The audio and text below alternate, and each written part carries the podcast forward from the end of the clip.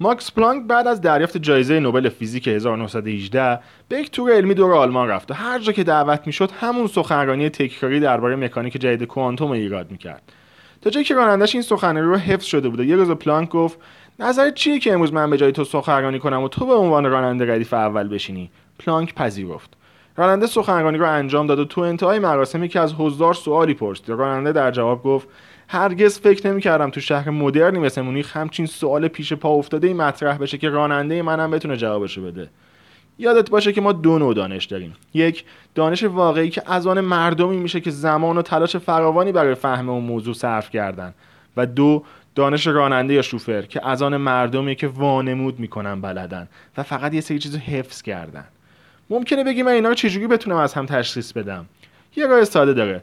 اینکه آدمایی که دانش واقعی دارن وقتی ازشون چیزی بپرسی و بلد نباشن به راحتی بدون عذرخواهی و حتی با افتخار میگن که من این موضوع رو نمی‌دونم.